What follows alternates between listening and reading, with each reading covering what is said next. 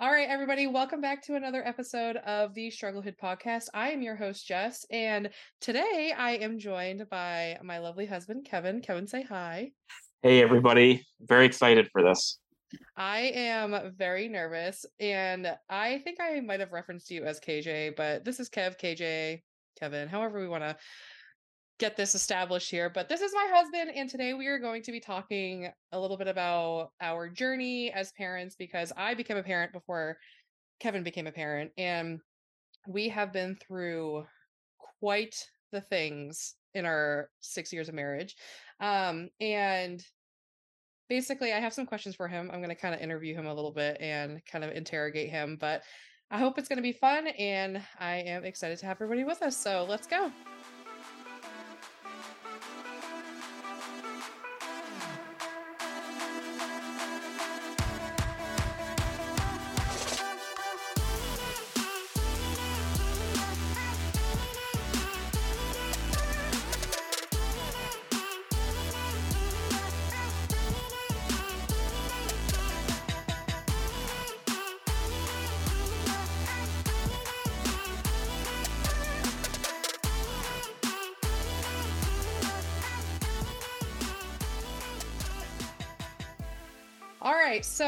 Basically, I want to kind of start with the history of us. Okay. So I want to kind of have us go through how we started dating, like what that looked like, how we got married, how you were kind of introduced to the kids, and all of that. So I'm going to let you actually start with where it all began, which was not in 2016. Ah, man, we're going to take it all the way back. So, Mhm. our relationship began in the hospital when I was born, Mhm. right in Nashua. I don't obviously remember it, but um, our friend or our families were friends and tight enough that you came and visited when I was born. You were two years old. You probably don't remember it either, but no, we go all the way back right to the beginning. There's never been a time where you were not at least a little bit a part of my life. Is that weird? I've never really thought about it like that until this moment. And it doesn't feel weird. I- I actually haven't either. Like when you put it in that perspective of the fact that like you have existed pretty much knowing me, even though like obviously when you're a little tiny baby tot, you're like not aware, but like the fact that I've always been in your life to some capacity, but I had about like two and a half years where you weren't even on my radar in any capacity, like even through our parents is that's a very weird thing. I've never thought of it like that. That's Yeah.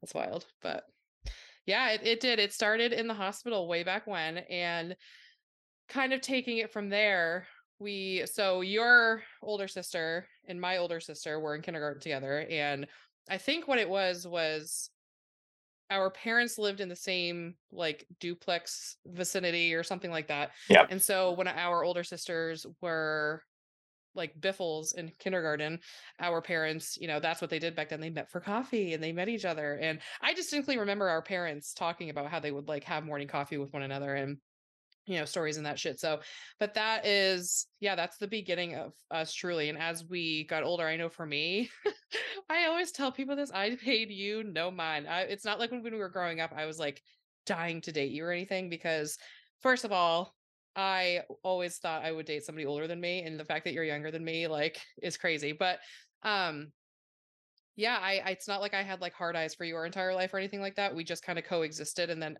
to a certain point, your family moved to North Carolina, which is, do you remember when, like, what year that was? Yeah. I mean, first of all, though, right back at you. When when our families would hang out, I didn't hang out with you. I hung out with Rachel. I didn't mean that offensively. Yeah. Well, um, Which, for I- anyone listening, Rachel is my younger sister who is the same age as Kev. So one just she's one year younger than me. I think. I think she was ninety seven. Okay, so yeah, okay. Well, I mean, you guys are closer in age. We were the yeah yeah yeah. I digress. But I moved to North Carolina 2010, I think. I was a freshman in high school, so I think it would have been 2010. Yeah, so that so basically we our families would get together every now and again up until that point. and once you moved to North Carolina, I essentially forgot about you ever, like you and your family, not just you, but like everybody existing. Because, you know, when you get to those teenage years and you start forming relationships with other people, it's like, oh, that actually is part of my life I forgot about. Even though, I, like, you guys were always like some of the first people when, like, I first created my Facebook, you guys were like some of the first people I added. But, like, I mean, once you moved to North Carolina, like that was it. I we basically had no contact outside of what we posted on Facebook. Um, but in 2016 is when we reconnected, but kind of backing it up a little bit before there. Um, I got pregnant in 2013 and had our oldest daughter in 2014. Um, and then a year, 13 months later, I had Zachary, our son. However, that because we didn't have a relationship, that obviously means you weren't their biological father. And I know a revelation. Um, so for anyone listening, I had my two older children outside of Kevin. And he knew, like, he saw on Facebook, because I would obviously, you know, Facebook is part of our generation's life, but I would constantly post to Facebook, you know, throughout both my pregnancies. So he was very much aware of, you know, who Skylar was and my history with all of that. And then Zachary and my relationship with his dad. And I'm not going to dive too much into those details at this point, but um just to kind of give some context, Zachary had a very, very rough first year of life. He was in and out of the hospital for numerous things, starting as early as three weeks old. And I was pretty much alone because my son's biological father, it was a domestic violence situation. He was very abusive, and our relationship quickly ended after Zachary was born, which obviously is for the better, but it was a very tumultuous relationship. And, you know, I would post to my Facebook page about how Zachary was sick and, you know, asking for people to send good vibes and all that stuff. And that is where you come in in 2016. So do you want to talk about like that first conversation? Yeah, sure. Now, I will say there wasn't any motivation of I got to get with this girl. Um, it really was me, I mean, I, I tend to be a bit of an empath. So when I see somebody that is not doing well, it hurts me too. So, you know, I would follow the situation that we're going that was going on with you. I loved I loved having that social media uh, friendship that we had, even though we didn't talk. I, I loved yeah. watching Skylar and you know, you were you were you were a fun friend right? Like I enjoyed your posts and and all that. Yeah. So when I saw that Zachary was having a tough time, I just reached out and said, "Hey, I'm thinking of you. Let me know if you need anything." Um, I'm I'm sure this is really tough. Something along those lines. I don't remember it. It would yeah. be really difficult to go get those receipts um, all we these years it. later. Yeah, we, we have tried. tried. I don't know if they exist anymore.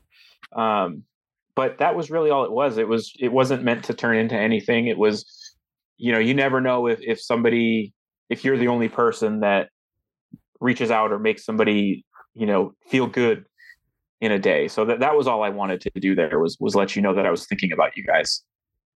And i know for me i distinctly remember when that message came through because i was actually cooking spaghetti in my little 700 foot square foot apartment. Um and you're right. I mean there there was a part of my life where i because of the relationship that I was in and the falling out and all of that, I didn't have a lot of people in my life who checked in on me. And a big part of that is because I was kind of forced to put a wall up between myself and the people that I loved. But I also was very embarrassed about my situation. And I have a lot of trauma revolving that period of my life. And it was very dark. And I didn't have a lot of support from the people that I really thought were were it's it's a combination of people stop checking in because I kind of forced them to not be able to. And so when your message came in, I was cooking spaghetti and I was stirring. I remember stirring the water and the noodles. And your message came in, and I was like, oh, "What is this? what is he? Why is he messaging me? What is this?" And so like that was when like I was instantly intrigued because I hadn't heard from you in I don't know how many years, and it was just I don't it was nice that somebody who I've known for my whole entire life practically was like interested enough to be like, hey, you know, just letting you know, I see what you're posting and I hope everything's going okay and I'm sending you good vibes. So that was interaction number one. And then it really just kind of picked up from there, right? The conversation never stopped seven years later, whatever we're at now. No, I mean, I remember I moved into my new apart- apartment shortly after that conversation started. And we were talking pretty frequently. It was like every other day, every few days, I feel like at first. And then it, what? It, I wanted it to be every day, but I just, I, I wanted to make sure I didn't overdo it. But I for sure wanted Yeah. to be talking every single day. Yeah.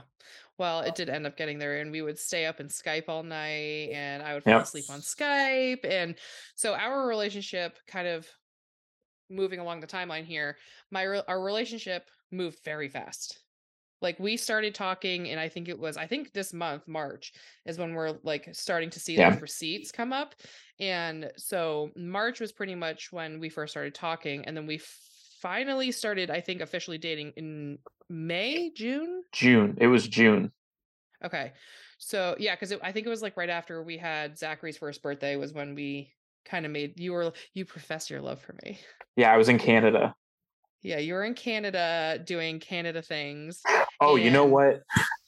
Oh no, it was before you left. It was before I left, but we weren't officially dating yet. Are you sure? I'm pretty sure. I feel it. Well, if I like, I feel like you professing your love to me was us. Like, that's us dating now. Yeah, it's. I guess it's kind of one of those things where like we were we were dating, but I don't know that we had put a title on it. But we were like, We waited a little while, to put, like on Facebook too. yeah, yeah, yeah, yeah. tho- those details are a little fuzzy. Like we don't have That's an true. exact like when we first started dating. It was just he professed his love to me, and I was like, okay. I mean, I remember that moment. I I don't want people to think I'm nuts. I didn't tell you that I love you uh, in that in that message. Um, no, you didn't. That was. That but I later, I but- remember it. I was sitting at my desk in my room, um, and I just was. I put it all out there. I Mhm. It's like I I don't expect you to reciprocate, but I would need you to know I really, really like you. And in many more words than that. But that was what I Yeah, was trying a, to say. It was a lengthy message, and I remember. I think I had just gotten home from work, and I had set the kids down, and my mom came over because she lived next door, and I like sat on the edge of my bed because my living room was my bed, like my bed or my bedroom was my living room, and I sat and I was like cheesing so hard. I was like, "Oh, this man loves me," even though you didn't tell me you loved me in that message. I was like, "He likes me." I was all in though. I, I remember very well how I was you like feeling. so nervous that you couldn't eat? I yeah, I wasn't eating. Wow, It- it had been- It had been a few I yeah, it that doesn't happen to me a lot. You know, it happens from time to time, but um I was I knew that I had to release that and at least put it out there because I was not doing well. Yeah. Well, you did, and it worked in your favor. Thank God.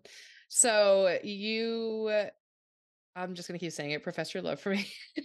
and from there, so that was like that was June, and then we talked about me going. I flew down to North Carolina for your birthday, which was the beginning of August, and the big thing that happened from that whole trip was I flew down for the weekend, and then I missed my flight home.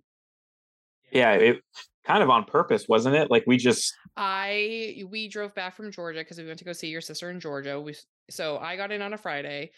You got in late Friday because your flight from Canada was delayed, and then we drove Saturday Yeah. morning to Georgia, spent the night, and then ended up having to come back super early Sunday morning because I had to catch my flight. And so the drive from Georgia to North Carolina was what like six hours. if that, yeah. Yeah, something like that. And we were sitting in your living room before I had to go to the airport, and I started hyperventilating. Do you remember? I remember it. I was hysterical. I did not want to leave you. I was like, I can't go home. Like, I, I don't know when I'm going to see you again. Like, it was crazy. And so your mom was like, "We'll just take my car and drive her home. So I missed my flight home intentionally. And I made sure, obviously, it was fine with, for like, because my mom had my kids for the weekend. And so I made sure, like, that was all fine. And you drove me home. And which was like a 13, 14, 15 hour trip, something like that from Yeah. North Carolina to where we live. And we had our goodbyes, and that was really hard. It was like a fucking Nicholas Sparks movie. Like it was pitiful. It was rough. disgusting. It was pitiful how much we were both crying. Like It yeah, it was rough. It didn't feel like those those were two of some of the worst moments of my life uh, in terms of just how overwhelmed I was feeling when when we were sitting on the couch, just you know, getting ready to go or whatever. That Yeah. was awful, and then that feeling was was terrible. Yeah. It was re- I remember you got in your car, I got in my car. I showed like I drove from my dad's house down the highway and it like forked off. I went one way, you went the other and I was like I could like I almost crashed I remember. freaking road cuz I was I didn't want to lose sight of you. And uh, I just cried the whole way home and my eyes hurt so bad. I remember I was so exhausted by the time I got to my house and it was like it was crazy. It was crazy. So, sorry, did you want to add something? I was just gonna say that that was a marathon for me too. Like think about it. because you literally didn't sleep. You just drove right on back. Yeah, yeah, and I was fine too. Like I, I was tired, but it wasn't that bad. And I, I it was. I think it was just because. Yeah, but you slept for like a whole day once you got back, and then that was rough for me because I like didn't hear from you. Well, yeah, I came down from it, but that whole trip was like a one big adrenaline high for me. Yeah, it was. I sometimes forget that that is a part of our story, like that Yeah. that whole going down there happen. So I came home and we were quickly like trying to figure out how we were going to make either long distance work or if I'm going to go down there and you're going to come up here. And I remember you wanted, like, you were offering to come up here. And I was like, no, no, I'm going to go down there. And you were like, no, I've always wanted to come back home. And I was like, no, like, I can't do that. I can't take you from your family. Like, I want to leave here anyways. So I'm going to pack my bags. I'm packing my bags. I packed my bags. And so we made the decision that I was going to be moving down there ultimately. And so I had planned another trip down to North Carolina for Labor Day weekend, beginning of September of 2016. So about a month after the whole I missed my flight home situation. And we got engaged. You, this one might be a memory unlocked for you. Do you remember how I had tickets to go see Brad Paisley for us in Massachusetts, and I was going to come up, and we were going to go to that show, yes. and that just didn't happen because of all this. Yeah, I think yeah, you had bought tickets because we ended up because we bought those tickets and never went to the show. We ended up later after we moved home. We ended up or no, we went to a Brad Paisley concert in North Carolina. Yep. And so basically you told me you were getting a ring or something like that, right? Yeah, I just I want all the fellas out there to know that this is not how you do it. No. So I basically planned my whole proposal. he, I forced him to show me the ring essentially. I like threw a fit and was crying and was like, it will make me feel better if you show me the ring. And at, like you did this thing where you made me like screenshot a bunch of rings that I liked and sent it to you to see if it was like similar or something. And none of the ones that I sent were even close to what you'd picked out. And I love my ring. It's very unique, but like it's so unique. I never had a wedding band for it.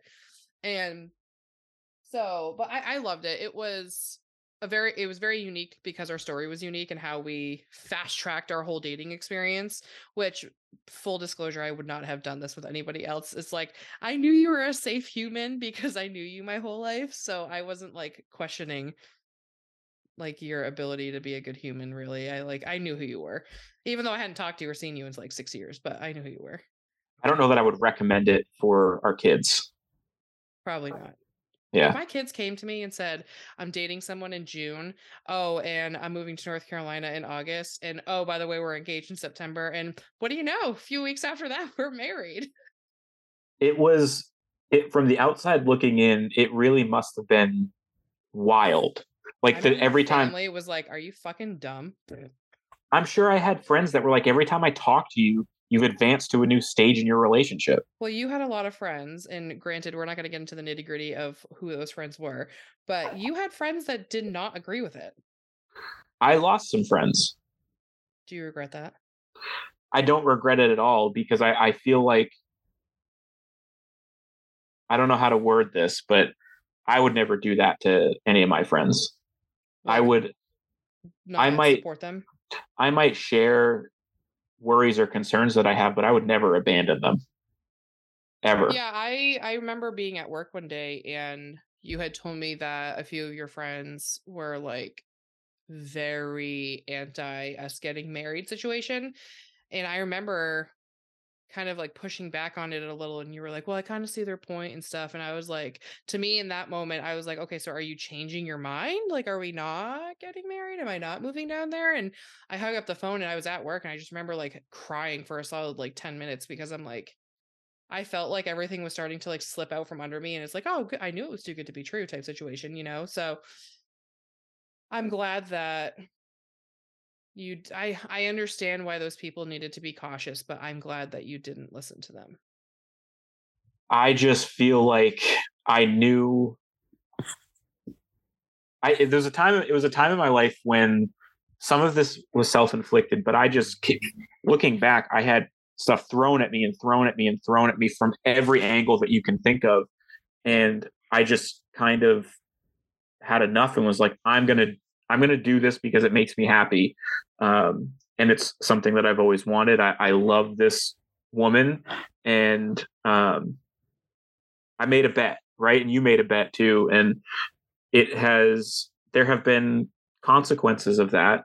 You know, we went through some stuff because of, in part because of the the speed we we went at, but. Mm-hmm look where we are right like yeah. we're we're on a podcast talking about our history and I don't think that you do that if things didn't work out. Or maybe you do it because they didn't work out, but that's not what we're doing here. Yeah, we definitely. So basically, what happened was early September, Labor Day weekend of September 2016. I went to North Carolina and we got engaged on the beach in Topsail at Topsail Island, and it was amazing. It was great. Even though I planned it, I still got to have those emotions. And I mean, being six years removed, I wish I would have had the element of surprise, but it wouldn't have fit. It wouldn't have worked the way that now that like we we see how everything has unfolded, it wouldn't have wouldn't have made sense to have a surprise proposal because we don't we don't know where we would be honestly. Um, so engagement, and then I moved down there. I think you drove home with me from the engagement weekend because I had Skylar with us and Zachary was back home and you drove up because I had all my stuff packed and you were going to get, we were getting a U-Haul and then we were going to drive down a couple days later and start our lives in North Carolina. So that all happened very fast. Engagement, you came back up. We packed my stuff up. I left, moved into our house in Raleigh. And then your mom called me up. Why are you smiling like that? I don't know where this is going. So, for anybody listening, we currently do not have a relationship with either of our parents. Um, different stories for different days, but I personally have beef with his mother for re- reasons related, unrelated, but kind of related to this. But she basically called me up and said, "Hey, you're gonna come by on Wednesday, and we're gonna we're gonna get you and Kev married." And I was like, "Okay." Like, I didn't have the ability to just like advocate for myself because I was trying to fit in with your family down there. I mean, you guys had this whole family down there, and I was an outcast single mother to two kids with two different baby daddies, essentially, who just fast tracked a relationship with the golden child of the family. You, you're goddamn right. Goddamn right, baby. And I inserted myself into a very different world i.e., very religious. I was a religious, uh, like very different world. So I felt very outcasted. I felt like a black sheep, and I felt like I was competing against other family members who now things are fine. But your when your mom called me up and said, "Yeah, you're gonna have your wedding in our living room, and no, we're not gonna worry about your family being there. You're just we'll we'll Skype them in," and that was how we got married. We eloped, and we were eventually gonna have a wedding back home where all my family and friends were and that didn't happen for a very long time um but we got married September 25th of 2016 that was the day that it was raining and we got married in your mom's living room. And looking back on it that was weird as hell but i don't i don't want to look i don't want to look back on it with hindsight all the time because i remember the feelings i felt on that day and they were very like I I did really love that day. Looking back, big no, like that we that was not how you do it. Feelings about like for if sure. We're our, if we're putting ourselves on that day, I was very upset, very nervous, not because I didn't want to marry you. It had nothing to do with that. I knew I wanted to marry you. I was very upset at how it was happening. Yeah. And I just felt like I was being pressured into something which would later end up I'd be pressured into like you would be pressured into doing the opposite. But I don't know. It just that was a very hard day for me just because it was not what I envisioned for myself. I always envisioned having the big wedding, having the ball Yeah. gown dress, the A line sweetheart neckline strapless dress that I always wanted. And though we did get it this past September, you know, because we worked really hard for that, it was one of those things where it's like, this is not, none of this is how I thought my marriage was going to go the first time. So, which by the way, I've only been married once, only plan to be married once. You're stuck with me, pal. But yeah, that was 2016 was a crazy fucking year. I mean, if you think about it, our perspectives on that day are a perfect sort of metaphor for how things were back then. I was like looking through everything from a very specific lens that I had I had my entire life. Like this is who cares about the details? We're going to get married and um I was very immature and naive, but I didn't think that I was. I thought that I I had this stuff figured out and that we were doing it the right way. So I think you and I are for sure in alignment now about how it was. I would never do that to you again. I hate that that's how it went. Um, do I regret it? I wouldn't say so because I don't. I'm kind of a cli- I'm kind of cliche here. I I don't think that people should regret things. hmm Um, at least I don't want to say people, but I don't regret things because it's where would we be if we had done it differently? Like where would we be if I had moved to New Hampshire and you not moved to North Carolina? You you just never know where. I think that we everybody is the culmination of all the good and bad things that have happened, decisions that they've made. So I wouldn't change it because I love where we are. Yeah, I mean, I wouldn't change how anything in my life has gone simply because it means I wouldn't have not only our relationship, but I wouldn't have Zachary and I wouldn't have Skylar because I would have been on a complete, I wouldn't have my business. I would be on a completely different path.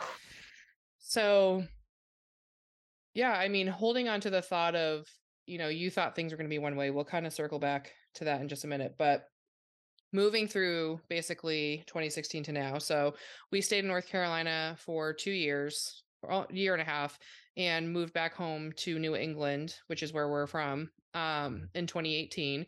And that was a whole different round of fucking hell, hellfire. We were walking through hellfire for what seemed like months and months and months and months and months. And we finally got through that. And in 2019 is when you basically legally, it's not basically, you legally became Sky and Zach's dad for the first time. Up until that point, you were their dad. They, I mean, you've been their dad since they were two and they were one. Since you walked into our life in 2016, you have been their dad. I mean, for context, I might have mentioned this on other episodes, but Skylar's dad, biological father, I don't like to say dad because that's, I just don't like that. But Skylar's biological father, when I told him that I was pregnant, he was like, Yeah, no, bye, see you later. And I was like, Okay, fine. And then I met Michael towards the end of my pregnancy with Skylar, and Michael is Zachary's biological dad. And he was, we weren't dating until after Skylar was born, but we started dating after I had Skylar. And our relationship was fine until I discovered I was pregnant again couple months after I had Skylar. And that's when his and I's relationship really started hitting a different wall. And, you know, that's when the abuse started. That's when all the crazy fucking shit happened between the two of us. And then I had Zach. And about a month after Zachary was born is when he basically stopped seeing Zachary. So while they have bio two of their own biological fathers, you've always been their dad. They Skylar doesn't remember having anybody else in her life. Zachary surely doesn't. I mean, he was one. So for all intents and purposes, though you've always been their dad and their father, that didn't legally become into existence until early 2019. And so do you want to talk about like how that finally happened, like what the process was like for each of them because they were vastly different? Yeah, I mean Skylar's was easy. I, I don't remember how the idea came about, but all we had to do was go to town hall and have me sign the birth certificate. Right, because she, Um, her biological father never signed the birth certificate, which was one of the smartest things I could have ever done. Because I knew from the get go he was never going to be involved in her life, and so like, thankfully, I didn't have him sign anything just for the shits and giggles of it. But, um, yeah, I I thought it was going to end up being a legal process, and I remember filling out paperwork while we were still living in North Carolina in anticipation of starting this process when we got back home, and it ended up being because there was nobody on the birth certificate. All you had to do is go and say, "Oh, didn't sign that. Got to sign that." And so you Yeah. signed it, and we filed to have her last name changed to match ours. And that was essentially that. yeah, that was great. It, it didn't have like all the pizzazz and stuff that Zachary's did, but uh, it it meant the same to me, right? I mean, it means a lot to me that we all have the same last name. Not that we would be any less a family otherwise. Like you're right, there wasn't a moment, you know, after we got married that I wasn't their dad, and and I had I think it would be a, a silly thing to get upset about for me to for us to have different last names, right? It didn't change anything. It just it solidified on paper and legally what we already knew was was true. Yeah. But for Zachary's, that was a much, much longer and much, much different process. Um, you know, it it had court involved, but at the end of it, it I don't know what did it take us a year and a half to to finally get that uh, to a spot where I could adopt him, and Yeah. you know it was a big thing. Like we had some family fly in, we had a you know we had dinner, all that stuff, and um, on the I will just I don't have a great memory. You know, I- we I don't remember a lot of my childhood, all that sort of thing. Yeah. But I'm not laughing. It's just I know that that's a, a thing within our relationship. Is yeah, it is. Kev's got a little bit of amnesia sometimes. so when I do remember something like that, it, it really means that it impacted me, and I I remember the the feelings on that day of waiting outside the courtroom, and Mhm. um, it was it was the day that our family was 100% whole. Mhm. You know, everything that had led up to that point, it was so difficult, mostly on you. Uh, I think the bulk of the emotions I felt were anger. Um, but it was no more. Like we went into court, the judge was awesome. Like you could tell that she really appreciated what was happening because she, I mean, she even said it how most of the time you go to court for a negative thing, and she really wanted to celebrate um, yeah, it was a she was- positive thing. made it she made it feel like it was a celebration which is what it was because i mean the marathon ending that day in court where we finally got his adoption hearing it was a marathon for me i mean that's also the day that my abuser finally had nothing over me anymore and Yeah.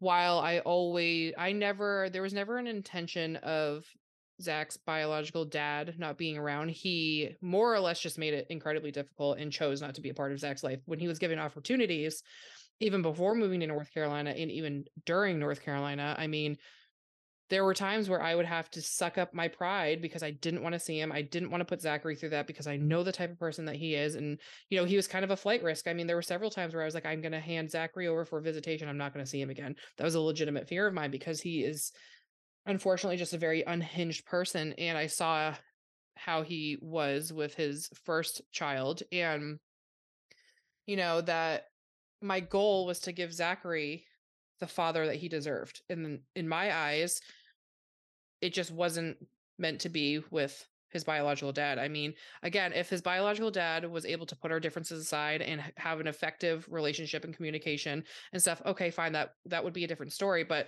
our end goal ended up being, you know, because he was not an active part of his life despite having the opportunities and a court paper telling us he gets this these rights over Zachary, he didn't utilize them and he made the decision. It wasn't because of, I mean, we asked for this, but he made the decision to terminate his rights over Zachary.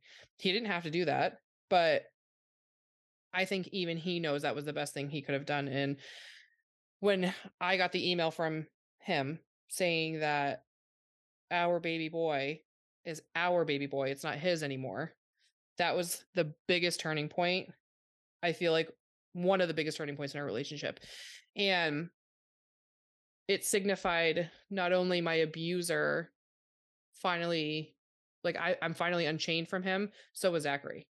I mean, Zachary never got any benefit from their that relationship with him, and that's very unfortunate. And I wish things would have been different. And at some point, Zachary is going to hear the truth about what happened and why you weren't the person that created him. You know, all about that. But you know, Zachary get got the justice that he deserved too, and that was he got to finally be adopted by the man who has been taking the time, love, and energy to raise him. And I will always be thankful that you were the one who chose to do that.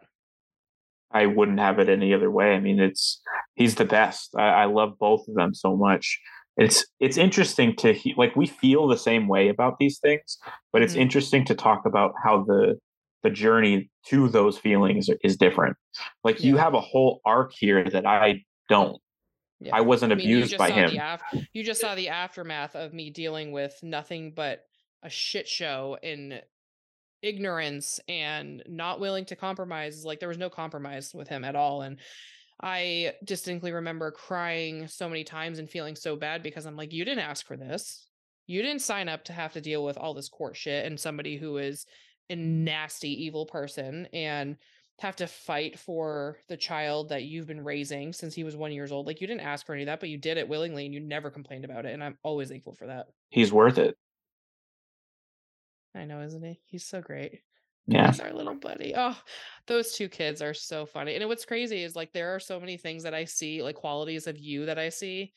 And like people tell me all the time that, you know, oh, Skylar looks just like Kev. And it's like, we know, we know what's funny about yeah. that, but it's like, yeah, it's cool. It's very cool. So yeah, in 2019, you finally were legally dad on paper to those two kids, even though again, you had been there since the get-go essentially, but um we got to finalize Zach's adoption and then all that hard crazy stuff was over and we have all shared the same last name since then, which is wild because I once had three different last names than my kids. Yeah. So, um, from there, we, so when we first got married, I think we pretty quickly decided that we wanted to have a baby together, right? Yeah, right away. So, four years it took us to have our youngest, who just turned one on Christmas Eve of last year. It took us four years to have Charlie. Isn't that the craziest shit ever? And if that isn't the universe looking out for us, because could you imagine if we had had a baby right away? We would be so divorced. It's not even funny. We would be so fucking divorced. I mean, because we've grown a lot since we first got together, like night and day difference between the two of us. I mean, yeah. we both go to therapy. We've both been through a lot of shit and worked through trauma and have had discoveries about things, you know, within our lives that are just like wild to deal with. But it took four whole years and some magic juice of some sort that I must have consumed to finally get pregnant with Charlie. Like, so basically, that story goes we tried for four years, and essentially, I started looking into infertility and just like kind of starting the process with that because you obviously weren't the one who helped create the older tube and i had already had kids so we weren't sure if like maybe it was you who needed to be looked into if i had like second inf- infertility and stuff like that and um you know so for four years we kind of battled with that and then we got pregnant. When you went to north carolina ironically enough to see your brothers and was it north carolina or was it florida? It was robbie's graduation. Yeah oh that's so right, it was that's right. North carolina yeah, you had flown down, and the night that you flew out of town, I found out I was pregnant and waited all weekend to tell you until you got back. Yeah, and we weren't even like actively trying, like not at least not as hard as we we had been in the past. No, we were just being willy nilly about it. Yeah, like, oh, it'd be great if it happened, but you know, at that point well, we had taken so many negative tests that it's like right. Had we no had hope. so many ups and downs. Like I remember many times where I thought that it was finally happening, and it and it just wasn't. So I had kind of accepted the fact that it just may never happen. I still can't like I put myself back in that grocery store when I was like I had heartburn and I was like, oh my god, I think I'm pregnant. Allie was like, bitch, get a test. And I was like, no, no, it's it's nothing, it's nothing. And then passing Tyler on the way to the bathroom, like, oh, wouldn't that be so funny if this was positive? he goes, What? And I went and peed on and I came out and he was the first person who saw me and he was goes, Are you? And I was like, I started crying to all my friends. It was crazy. So yeah, we finally got two of us in one. Part of me wishes that I could have been there for that, but I definitely wouldn't trade how you did tell me for anything. I know it's one of those things where like I always envisioned doing the surprise the way that I did it, but I also like we're probably not ever having another kid if we can help it. Yeah. So like we won't get that chance to like sit together and like see it be positive, but I'm also okay with that. Three kids is Yeah. a fucking lot. You can't experience everything. No, no, and I'm I'm fine with everything the way that it is. Um, I'm gonna pause this real here because the thing is beeping. Yep. All right, so we just had to take a quick break because our dinner started beeping in the oven. But we are back, and to kind of wrap up the synopsis of everything, Charlie being born in 2021 is just basically brings us to the present. Like we're in the process of trying to buy a house. Um but it's been a journey. It's been a crazy ass journey, I think. Yeah, I mean, she for sure. I know I said it a minute ago, but it's one of those situations where I thought this was true back then, but it, it became more true. Like we, she's what we needed to be complete as a family. I think. Yeah, she is I mean, I would have been fine not I think we had talked about at one point because we were having a hard time getting pregnant, you know, being okay not having a child of our own. And I know that for me, I've always wanted to possibly adopt a child someday. And so I know that we had also talked about doing that maybe later on down the road. Um, but yeah, we had basically come to the conclusion that because we just weren't getting pregnant, which is fucking annoying, by the way, because I got pregnant for the, with the first two while I was on the pill and the IUD. So I think there was even one point where we were like, I was like, if I go back on birth control, I'm definitely going to get pregnant, which doesn't even make sense. But yeah, we had definitely considered, you know, it's just not going to be meant to be because I we weren't really in a position either to like do infertility treatments or anything like that. Like Right. that shit is fucking expensive and we're struggling to even buy a house right now. So um yeah, that brings us to present and it's been crazy, but I would love to dive into the questions I have for you. Let's do it. I'm excited. Yeah I'm going to I'm to interrogate you. So, I know that you had said a little bit about how like you thought, you know, at the beginning of our marriage and stepping into all these roles of husband, father, and just like having this because you had no experience doing any of this. Like you had never dated anyone with children. I mean, you had really never been on your own before. So you basically dove headfirst into this. And so I know that you had said you had like kind of one idea of how things were supposed to be, and it just has not been that way at all. So, first question I have for you is what has parenthood been like for you so far? Parenthood. So I I always wanted to be a dad.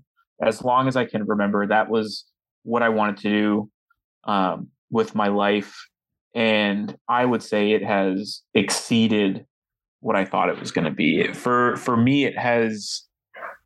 I thought that it was going to be me. This is cliche. I know you can make fun of me, but I thought that it was going to be me kind of teaching them how to live life. But Mhm. in a lot of that has happened, right? Like that is definitely being a parent. You teach Yeah. they they start from and I've learned this especially with Charlie. They literally don't know anything when they when they come out. Like Yeah, they know jack shit. yeah, so they you have to teach them everything.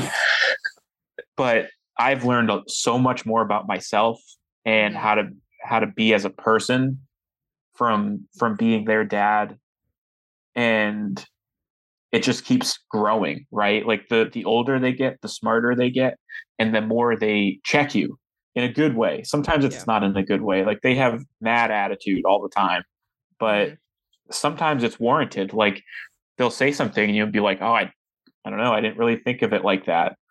they're Um, very they're very curious and it kind of can be very off-putting, but like it, it takes me off guard sometimes where I'm like, "Oh, okay, like you're challenging Yeah. me, but like this feels weird, but I have to allow it because you're your own tiny person with feelings and emotions and it's okay to have those emotions, but like, damn, calm down." but it makes me look at my childhood in a different way too. Like decisions that were made or things Mhm. that happened, good and bad. that very different. Yeah, I look at them completely different. Like in it almost humanizes your parents in a way, right? Like good and bad. Like for sure, it's not just oh, I kind of feel bad that they were in that situation. It can also be I would never do that. Yeah. Yeah, I mean, I I I know for me and my parents, it was basically like a you're seen and not heard type situation. Like you don't get to have thoughts, opinions, say on anything. You just kind of coexist with the rest of the world and how I say or what I say goes in this house. And that's not how we operate. I mean, I think it's been hard, especially for me, to not play an authoritative role and to practice the thing, the term that everybody hears now is gentle parenting, which I want to be a gentle parent. I don't want to, I want to be a mom and a friend, but I also want to make sure I'm making the right decisions, which aren't even close to how my parents parented me, if that makes sense. Like, and especially, I mean, I think we definitely have two different sets of parents, but in a lot of ways, both of our parents are like both of our sets of parents are very similar. Yeah, there's definitely a lot of similarities, good and bad. Yeah. So parenthood on a scale of one to ten, how is it going? What do you mean? Like, how do I feel like I'm would, doing? On or... a scale of one to ten, would you recommend? Would you do it again? The same. Yes. Way? Um. Yes, I, I, because I, if if I did it any differently, I don't know if I'd be where I am right now. I mean, you became a parent at 19. Yeah, I was an idiot, and I thought I was ready to go. I thought I knew the world, and I like these kids are going to listen to me because I like I'm their dad. Can I tell it's the story like about the time that you wanted Zach to go to bed? Is it the bills thing? Because that was meant to be funny. The what? What bills you paying? No, I'm talking about when I first moved to North Carolina and he was one years old and you were yelling at him to go to bed. Oh, just tell it. I'll take the hit.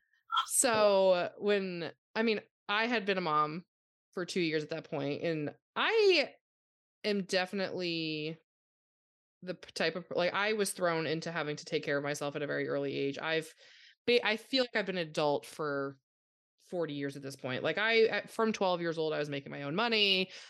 And so when I became pregnant at 19 it felt like it was no big deal because I'm ready for it. I've always wanted kids. I knew I wanted kids in my 20s and so I was ready for it and but I feel like me stepping into the being a parent at 19 versus you at 19 was very different because you had like no outside real world experience. So you were still living with your parents. Like that just to give some context for our, our wonderful listeners, like I had been living on my own for years and he had never lived on his own. So like that just to give you some idea of what we're dealing with. But that's okay. That's okay. Uh, 19 year old Kevin was an asshole. You I was such naive.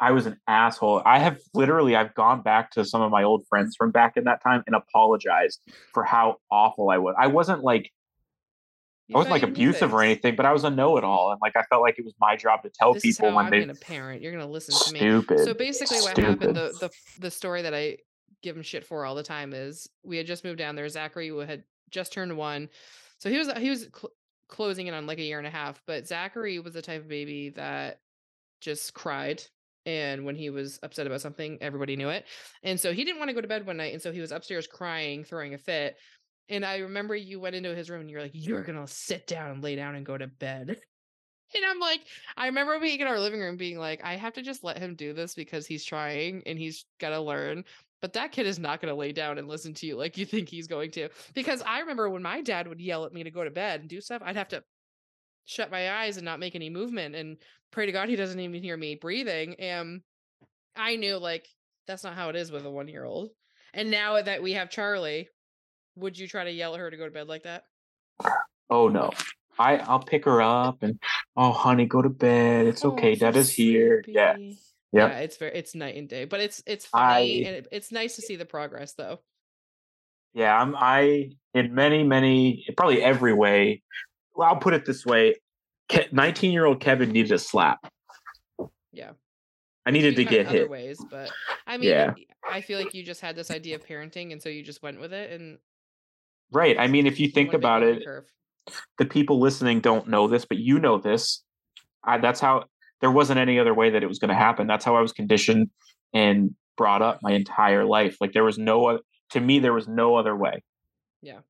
And it's funny because how you are with Charlie is how I had always been with them as babies, and you didn't get to see that. But I like know. I've always been the oh come see mama. You're so upset. It's Yeah. okay. Come here. I've But always that's I'm not coddled them, but like I've definitely like I knew you can't tell a one year old to sit down and go to sleep. but stuff like that is is what I mean when I say that I think Charlie really made us completely whole is because I never got to see that stuff, but now I get to. Even though it's not them, it still is. It's almost like it is. Like literally, I have watched you call her Skylar by accident. Mm-hmm. Because she's so similar to Skylar when she was a baby. It's Yeah. so weird sometimes. Like there are times where I'm just looking at her and she'll do like a certain face or something, and I'm like, oh my god, it's like I'm reliving Skylar's babyhood. It's so cool. But it's as much as you didn't get to see me be a mom those first two years to them and like when they were that little, and you didn't get to see them be little babies during those, you know, first two years.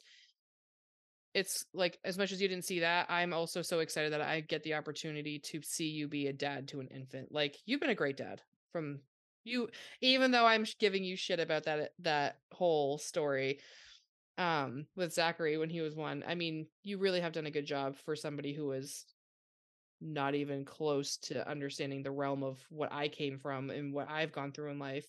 And so I think you I think you did a great job. Well, thank you. And I think it's also important to note that it's this way because you let me make mistakes. If you had argued with me and told me how wrong I was and everything, it wouldn't have I wouldn't have, I wasn't going to hear you. Yeah. So being able to figure some of that stuff out and have the freedom, it's very important for everybody, not just kids to be have freedom to make mistakes and learn on their own. That's Yeah. why like when I see Charlie climbing up on something on the stairs slowly and cautiously, hmm she, I let her make the mistake. You know, that's how she's going to figure it out. Now, Yeah. it's not like if she's up on the couch or like if she's doing something truly dangerous, of course, Oh yeah. not going to let her do it. obviously a line and it's a pretty obvious line for things like that, but Each of them has each of them has taught me different things, Mhm. and I hope that I get to talk to them about that one day. Like Okay. Charlie has Charlie has taught me the importance of being tender. Mhm. Zachary has taught me the importance of patience and being and, and Skylar has taught me the importance of my words, Yeah. being intentional with my words. She picks up on things so easily. So Yeah. easily. She's so intuitive, which is it's good. It's good to have a kid like that. Yeah. All right. So moving along, what has been the biggest hurdle from having the older two not being biologically yours? There really haven't been that many. I mean, if I'm lumping them if I'm lumping them both together and saying what the biggest hurdle was,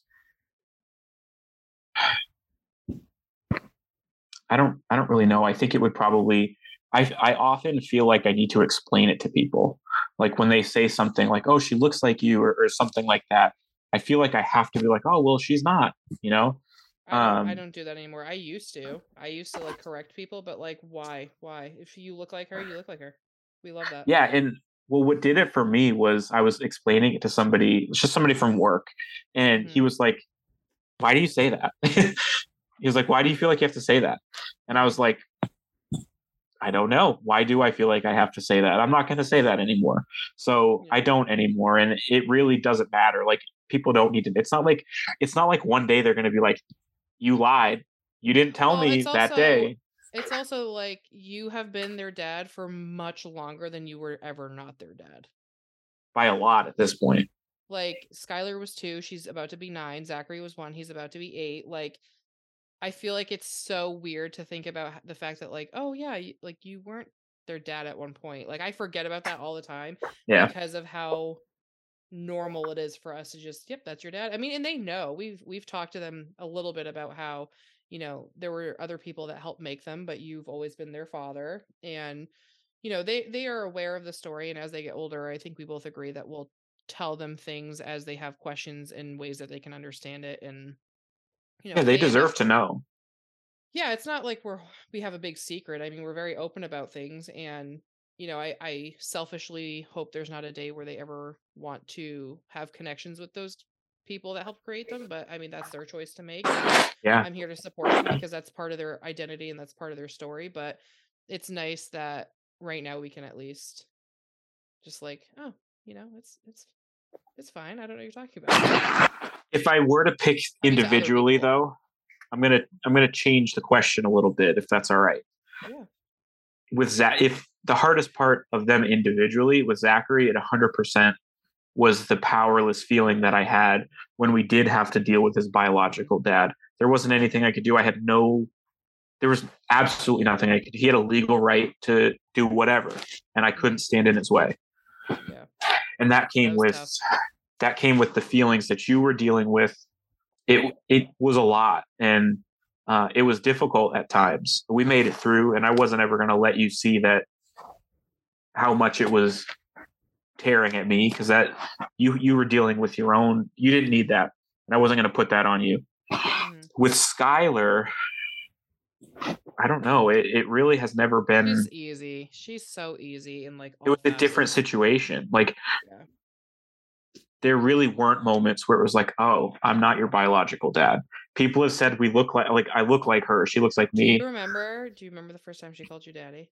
Yeah, we were on Skype. I remember it, and she said it, and she didn't know what it meant. But you you were like, I was like, I remember being like, "Oh shit, oh shit, this is this is gonna be what scares him away." Like, I was like, I I was worried you thought I was coaching her beforehand or something to like be like, oh, call him daddy. I didn't think that.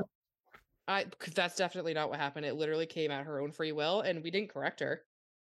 Yeah, well, you kind of there was silence. Like it was almost like we were, I was waiting for to see what you thought, and I, you were waiting to see what I thought.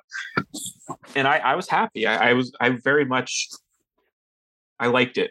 it. It felt nice.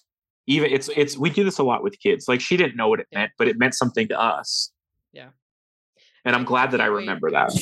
I can't wait to tell her that at some point when she like kind of understands the significance of it. It'll be cool. Yeah. Yeah. Do you notice a difference in your parenting between the older two children and Charlie? I know you kind of already maybe answered this, but Yes. Uh, Charlie has taught me the value of being tender. mhm, you know, even though over the years I've changed and I haven't always been that authoritative, you will go to bed. yeah. I That- That, definitely wasn't a very long thing. I want to make it clear that wasn't something that happened often. no, but I didn't lose it completely. Like there definitely was an element of it's my job to teach you. You need to listen Mhm, and you need to do things this not with everything, but there are specific things that you need to do how I want you to do them. And I just don't really think about that anymore, like think that way as much anymore. You know, and it's something that my therapist has worked with me on too. It, why do we feel like we need to constantly take comfort away from kids? Right? Like Yeah. That's actually something I have recently discovered on TikTok is like why is it so bad that kids need comforting? Why is it like for example, you know, I feel like it was very much taught to me that if a kid falls, oh, you're okay, you're fine, like brush it off type thing, but like they're upset, they're hurt. Why can't like it's their instinct to want to be loved and nurtured and I think it's this a lot of people say, "Oh, you well you're babying them." No, I don't I don't think you can't baby, especially when they're you know an infant and you know a toddler you can't baby them you really can't and i'm glad that that's becoming becoming something that's more normalized because you know for a long time even i was kind of a hardo in terms of like i was uh, much more strict with the older two because that's what how i thought it had to be and i'm glad that tiktok has actually shown me a lot of various ways to parent that's much more freeing for me in many ways. Yeah and it's it's really interesting to to think about the differences like i remember the moment where i was like no i there's a difference between babying and spoiling yeah um there was a moment with charlie where like when she was i think she was a couple months old at this point she's still waking up i mean she did that up until kind of recently but she was waking up multiple times at night like clockwork Mhm. um and we were tough. starting yeah it was but i also remember enjoying a lot of those moments um there was a moment where we were like or i was thinking no i need to let her cry she needs to learn how to soothe herself and then i had a moment of no i'm going to pick her up i want to pick her up i'm going to pick her up she's my Yeah. she's my kid and i want to comfort her so i'm going to pick her up she's only going to be a baby for a short amount of time. Like it's not like she's going to be eight years old, wake up at night, and I'm going to go pick her up and and rock her back to sleep. There's only Well, such a small amount of time where that is possible. Right. And it's also like, unless it's starting to become a habit, which then we would know, like, okay, we can't cross that line. We have to start setting more boundaries with her. But like, it ended up being what, two, three nights of that happening. And then she was back to sleeping regularly. Yeah. Sometimes so they just I'm- need a little I'm extra. that you, I'm glad that you took that opportunity to like enjoy her presence and enjoy those moments of parenthood that are they they do go by quick and we're gonna wake up one day and be like when was the last time I let her miss rock her to those. bed?" and yeah it's the I miss doing that. so fast. It's But so it- fast. I've applied that to the older kids. And don't get me wrong, I it the old way still shows its head more often than I would like. But I've I've definitely eased up and moments where I might have been like, you gotta stop um, with one of them, or maybe even yelled at them, have turned into conversations or a hug. You know, Mhm. sometimes I'll grab like Zachary sometimes will will start freaking out. And this is recent, but it's something my therapist again has helped me with. I'll grab him and we'll just I'll hug him and we'll take some deep breaths together and it works.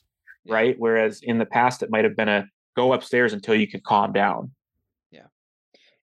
The evolution of parenting is wild. It's I mean, even just myself from when we first started dating to even now. I mean, obviously as they get older, things change and the way you parent changes, but I think we're doing a pretty good job. We're getting better. A good balance. For sure. Um, next question is how has it been parenting a baby for the first time, even though you have three kids? Um, harder than I thought. I thought Yeah? because I had well, Zachary wasn't he was one. So I mean, I thought that I had had enough experience with a baby, but I didn't. It it it's been harder, but I wouldn't say in a in a bad way. For sure, we have moments where it, it is too much. Um, but she's been a relatively easy baby too. Like from Mhm. from everything that I'm told, she hasn't been that difficult. It, she's gotten more difficult the older she gets, for sure. Oh, she Um, is a menace. That is our favorite yeah. word to call her a menace.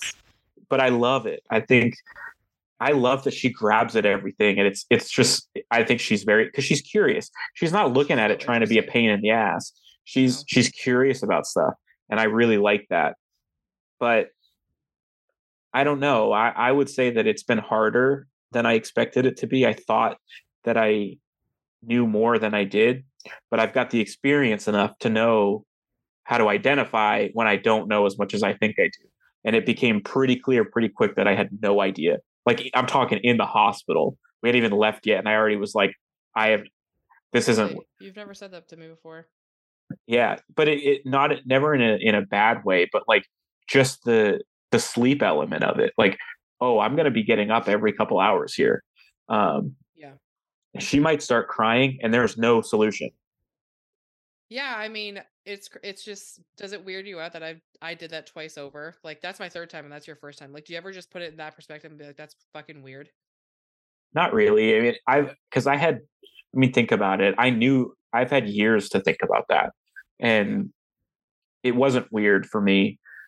But again, you allowed me to do things and make mistakes and figure stuff out on my own.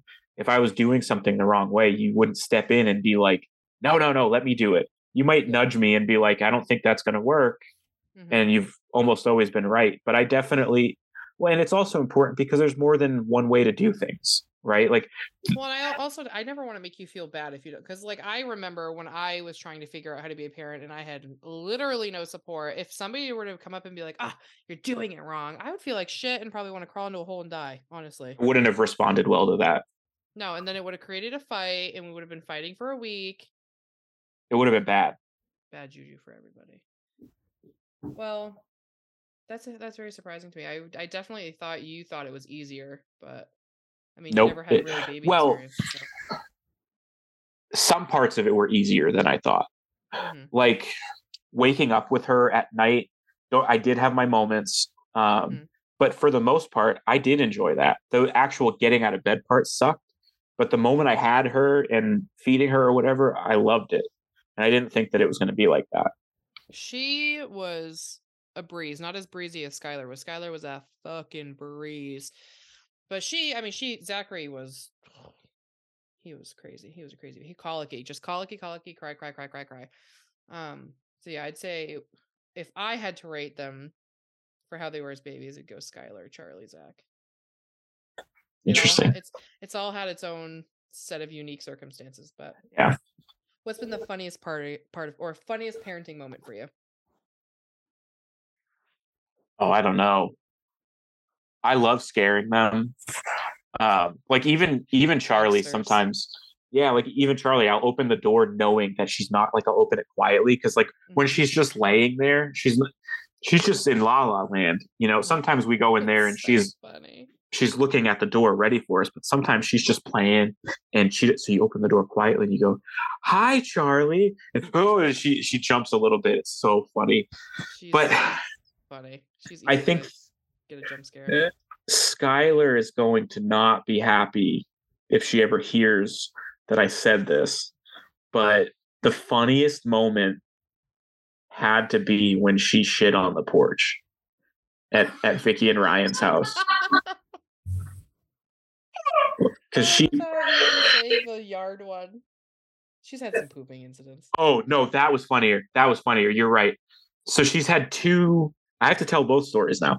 She's had two poop incidents. Yeah. Um, both at at their at their place. The first one, she was a bit younger. Like she was potty trained, but it kind of makes sense. I don't know what was she. She went four she five. Went through, she was like five. She went through a little period of time where like she started skidding a lot. Yeah, this was a poop. So she's. I had brought she's, her back because she had like pooped a little bit at the playground, and so she, I wasn't home when this happened. But she was also uh, old enough to like get embarrassed a little she, bit. She had been potty trained for years at that point, like two years at that point. Yeah. So Ryan goes out there and he, he notices something's off. She's like she's making a weird face or something. And he goes, What are you doing? And I think at that point a poop fell out of her her shorts, yeah. Yeah. and it, obviously the jig's up. She looks at him and goes, "You know what I always do." As a and I, is rolling down her leg. I think that that was her just feeling a little bit embarrassed and trying to talk her way out of it, but not quite being Skylar witty is. enough. Yeah. So that one was that one was hilarious. Um, but the other one was funnier not because of her. So they were playing outside. It was a big yard. They were having a good time. It happens to we, kids all the time. like in the sprinkler because she was in her bathing yeah. suit.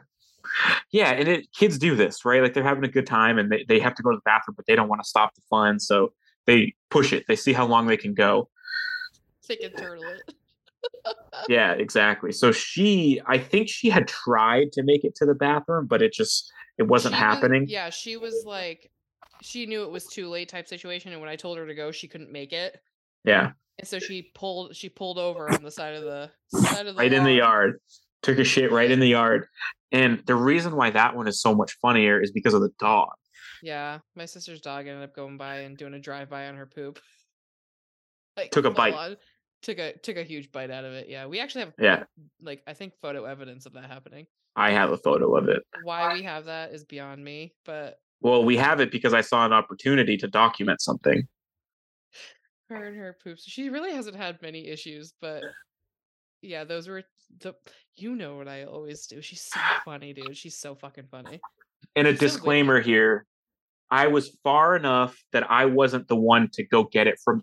There were people closer that had to get the dog away it wasn't me, so I took the phone out and took the picture. But I we didn't just leave the dog to eat poop. Yeah, we weren't just letting him munch on the turd. It was like, it just wasn't going to be me taking care of it because I was too far away. dog away, and you just happened to snap a pic. Yep. Yeah, those are those are some good ones. I speaking of shit, I'll never forget when you went to go change Charlie, like the first week we were home, and she like shit everywhere, and your face was like, blowout. Like you, you were shocked, shocked and appalled. Yeah, it was crazy. Uh, moving this along because I know we have dinner to eat. Uh, what's been the hardest parenting moment you think? Hardest parenting moment. It's hard to pinpoint it to to one single moment. Mm-hmm. I think the hardest moments are the ones where I know I've messed up or I've Yeah. failed them in some way. I don't think that it's them that really I mean, I definitely get mad at them and feel very strong things about them, but there's nothing that ever is worse to me than than when I've made a mistake. Like even even today with the situation with Sky, I knew I should have kept her home. Yeah, well, I mean, you don't know her symptoms. I mean, I should have trusted my all the time. gut She's not though. a morning person. She's not a morning person. Yeah, but No, I know, but it was was different. fine. Yeah, she's fine, and it's not like I'm I'm kicking myself too bad over it, but it's stuff like I should have trusted my gut. For anyone who's listening, just to give context to what we're talking about, Skylar has a concussion. She concussed herself again for the second time in a two month span. Um, she was at the trampoline park on Sunday and apparently got double jumped by these two bigger kids and hit her head on the trampoline. And it's been two days worth of symptoms. And so, where you got up with them this morning, she was tired or whatever, right? yeah, she was for two days in a row. She was very tired, and like that's okay. But I don't know. She just was was off, and I had a thought of maybe I should keep her home, and I Well, I should have let it be listened. Lesson. Trust your gut. That is like when you're a parent, they say parent's gut tells you everything you need to know. Intuition. Yeah, I mean, you got that. definitely. Yeah, I, maybe. Um, the hardest thing also would be them growing up Yeah. and like not having them how they were. Excited for how they are going to be and loving who they are now but it's almost like you're const you're constantly mourning right? Like hmm i miss how charlie was back then but i also have a ton of fun with her now and i love who she is and i know that i'm going to miss this how she is now and with the older kids you know i remember really the summer that that really all hit me that like oh they're getting they're getting older um and that was a tough summer for me mentally and emotionally but that's the hardest thing is watching them grow up and losing losing that part of them but it's also the one of the best things because you get to see. Yeah I I mean, it's no secret that for the first few years we were together, I I haven't I don't feel like I have sobbed on their birthdays in a long time, but like there was a couple years in a row where like their birthday would come and we'd be singing them happy birthday and everyone looks at me in the corner and I'm just like hysterically Yeah. fucking crying because it's like it's sad like it's nice to have Charlie because it's I do see glimpses of, you know, Sky and Zach when they were little. Not so much Zachary because I think it's more so because Skylar looked a lot or Charlie looks a lot like how Skylar was when she was a baby. But I mean, it really does suck that like, oh, another year's already gone. They're another year closer to being bigger and these sweet tender moments are you know flying by and like i mean we just watched we just sat on the couch and watched old snapchat videos that i've saved to my phone and even just from a year ago their voices are so different and like zach Yeah. is fucking giant dude he's giant and so like when he sits on me it like it almost hurts my chest cavity because it's i feel like he's crushing me because he's so big now and it sucks but it's also it is it is really fun to see like how they're evol- like skylar is so witty and Yeah. Zachary is so funny. He he gets a kick out of himself, and he is like he's his biggest fan. He loves himself. you got to be you got to be your own biggest fan he gets that from me. Um. Okay. So wrapping up with these two, what is your favorite thing about me as a parent, and what is something I could work on? my favorite thing about you as a parent is how dedicated you are to them and i'm using that almost as a cop out because there's two things um, and i'm chalking them up to you being dedicated. I love how tender you are with them. You've always been that way. Um, and understanding the importance of soaking in those moments with them. Even even when i might have been like why are you doing that? Or Mm-hmm. you know like the biggest example is like baby clothes and stuff and how we had their stuff and i was always like ah i don't want to have to move this stuff like let's get rid of it and now i don't want to get rid of any of charlie's stuff I'm I am a very sentimental person. yeah um and the other that i'm also chalking up to being dedicated is going to bat for them you will go scorched earth to to ha- defend them and have their back. Anyone down who fucks with my children. Yeah. And it's not that you wouldn't. I just I if we're going to compare our personalities for a second in general, which also applies to us being parents, I am very much a loud vocal parent. And if I don't agree with something, I mean, we've had instances with the kids at schools where I've had to be like, I'm the one who is like emailing them and making things happen where you're very more passive and lenient and, you know, understanding where I am like, no, we're going to find a solution that works best for us. And I'm not going to, like, we're not going to take the like slow route getting there. We're going to figure out the problem because I'm a problem solver, right? Like, Yeah. that's a very big thing that we talk about is I like to problem solve and I also am like an instant gratification type of person, which has it's a benefit but it's also a curse in a lot of ways, but um yeah, I will I will fuck anyone up who crosses paths with me and my children. And I I don't think that that will ever go away for me, but I think as I get older and get more life experiences, that changes a little bit. Like I do feel like if if I needed to, I could push like at the school or something. Like if one of the kids was being bullied and nothing was being done about it, I I could go down there. you and- just take a much more passive approach to things than I do. most of the time yeah for sure uh, my job has taught me a little bit about it too like how sometimes you do have to be uncomfortable and Follow let somebody know that you're angry. Yeah so it, it's a, it's a balance It's a good And balance you- between us though. Like it's it's Yeah. nice that we can complement each other and you can you're comfortable enough telling me, you know, hey, I think we need to like wait a slow beat," down Where when you're being a little too passive, I'm like, no, we're gonna figure this out. We're gonna figure it out now, type thing. Yeah. So you you said the second part of the question was what's the hard like what can you work on What's something I can work on and be honest? I will be honest because it's not anything that i haven't that we haven't talked about. Like we have a good relationship we communicate. And it's Mhm. something that we both do need to work on for sure but i think we both deal with our own mental struggles and we've made a lot of progress but sometimes our emotions can be put on them on the kids. Yeah. and if if you're if you're feeling anxious or angry sometimes it can get taken out on the kids Mhm. and obviously that's not what we want because we don't want them growing up to be afraid of us or to not feel like they can talk to us or that we're a grenade that can go off at any time Mhm. so it's something that we both do and, and need to work on but um, if i had to pick one thing to keep working on and to really put all of your eggs into it would be that thank you. I appreciate that because that is definitely already something that I'm working on. I mean, I definitely don't want to be the parent that was like my parents, where my shit was always my kids' problem. And, but I mean, at the same token, I want them to understand my real raw emotions and see that I am human and I have big feelings too. And, but I mean, like you said, i, I never want to put it on them. I want them to see it as like a learning opportunity to learn, like, okay, this is how mom's dealing with her emotions. And when I don't get it right, trust me, I feel all the guilt in the world about it. But I appreciate and that. there's well credit where it's due too like even when there are mess ups when it might go a little bit farther than it should there's always a conversation and yeah, saying you know- goes a long way with your kids. Yeah and explaining it like what good is it to show them these emotions if you're not going to explain it to them after and be like look i had these emotions how the emotions aren't wrong but maybe how i carried it out wasn't right. That's what i'm working on and i, I want you to know this so that you can also work on it you know that sort of Mhm. thing. Almost like a debrief.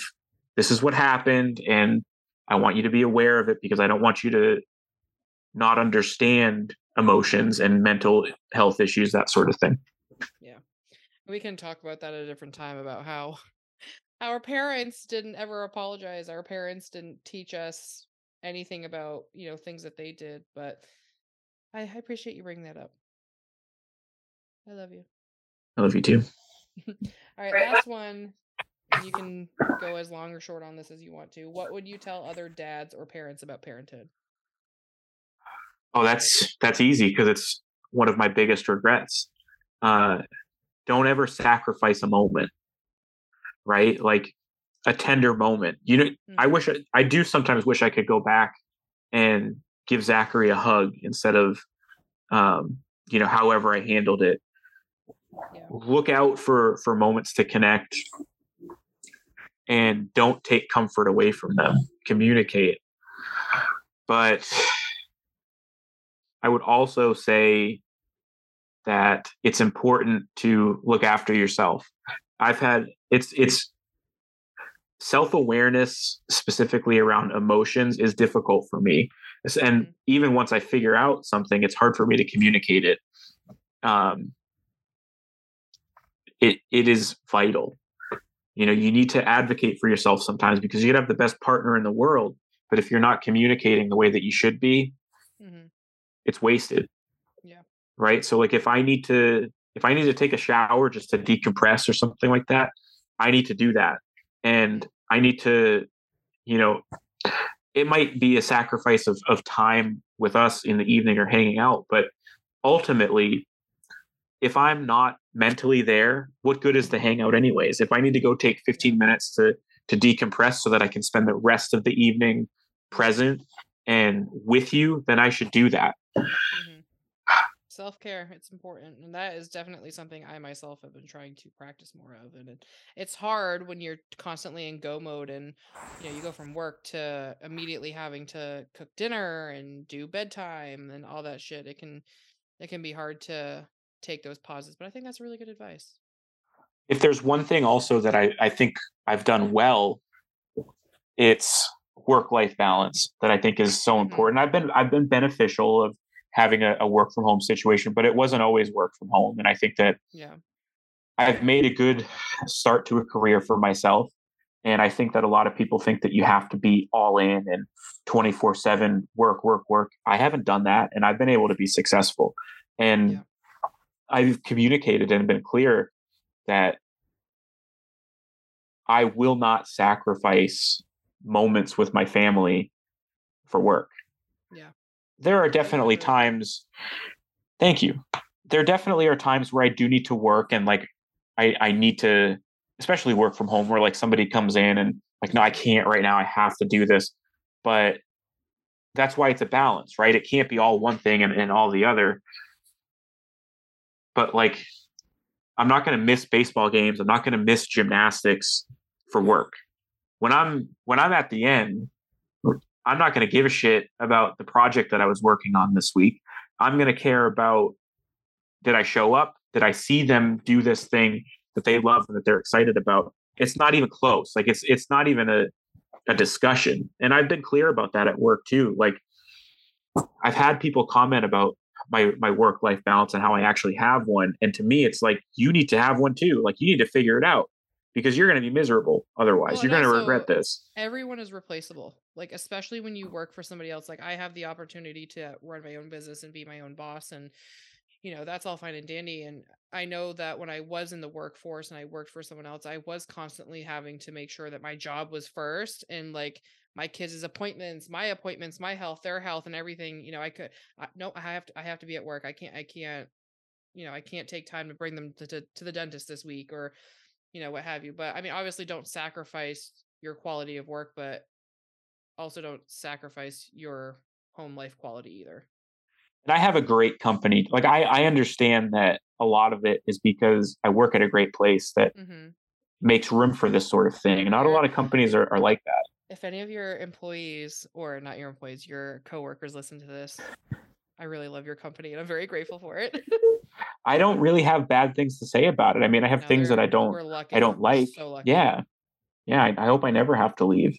I understand what I have here and the opportunities that it allows. Like I think about all the time how if I worked in an office still, like if we had gone back after um, things started to go back to normal, I would have missed Charlie's first year of life. I mean, think about her schedule and what it is. I know. I wouldn't. I know. I think I'd be lucky to catch her in the morning. I wouldn't see her at night. No. And I've been here for everything. Home and yeah, you'd be you'd see her on the weekends. You'd have weekend custody of her essentially. yeah and i'm so glad that i didn't have to sacrifice because i wouldn't have i would have i would have found another place honestly yeah. Well, everything has worked out for us so far. We had our wedding back in September 2016. We finally threw our celebration, and it was the best. And I think it was a great testament to everything we've worked on, not just in parenthood, but our relationship, our life in general, all the things we've had to overcome, which we didn't even we were just scratching the surface with the shit we fucking been through, but we've done it and year seven's coming up. Our seven year anniversary is coming up this September. That's fucking nuts. That's know. crazy. It's it's no time, but it's a lot of time at the same time. Yeah. Well, I love you. Thank you so much for coming Love you. on to this week's episode. I hope you had a lot of fun recording with me. Uh, for all my listeners, I hope you can leave me some comments, um, maybe even a five star rating on your podcast app.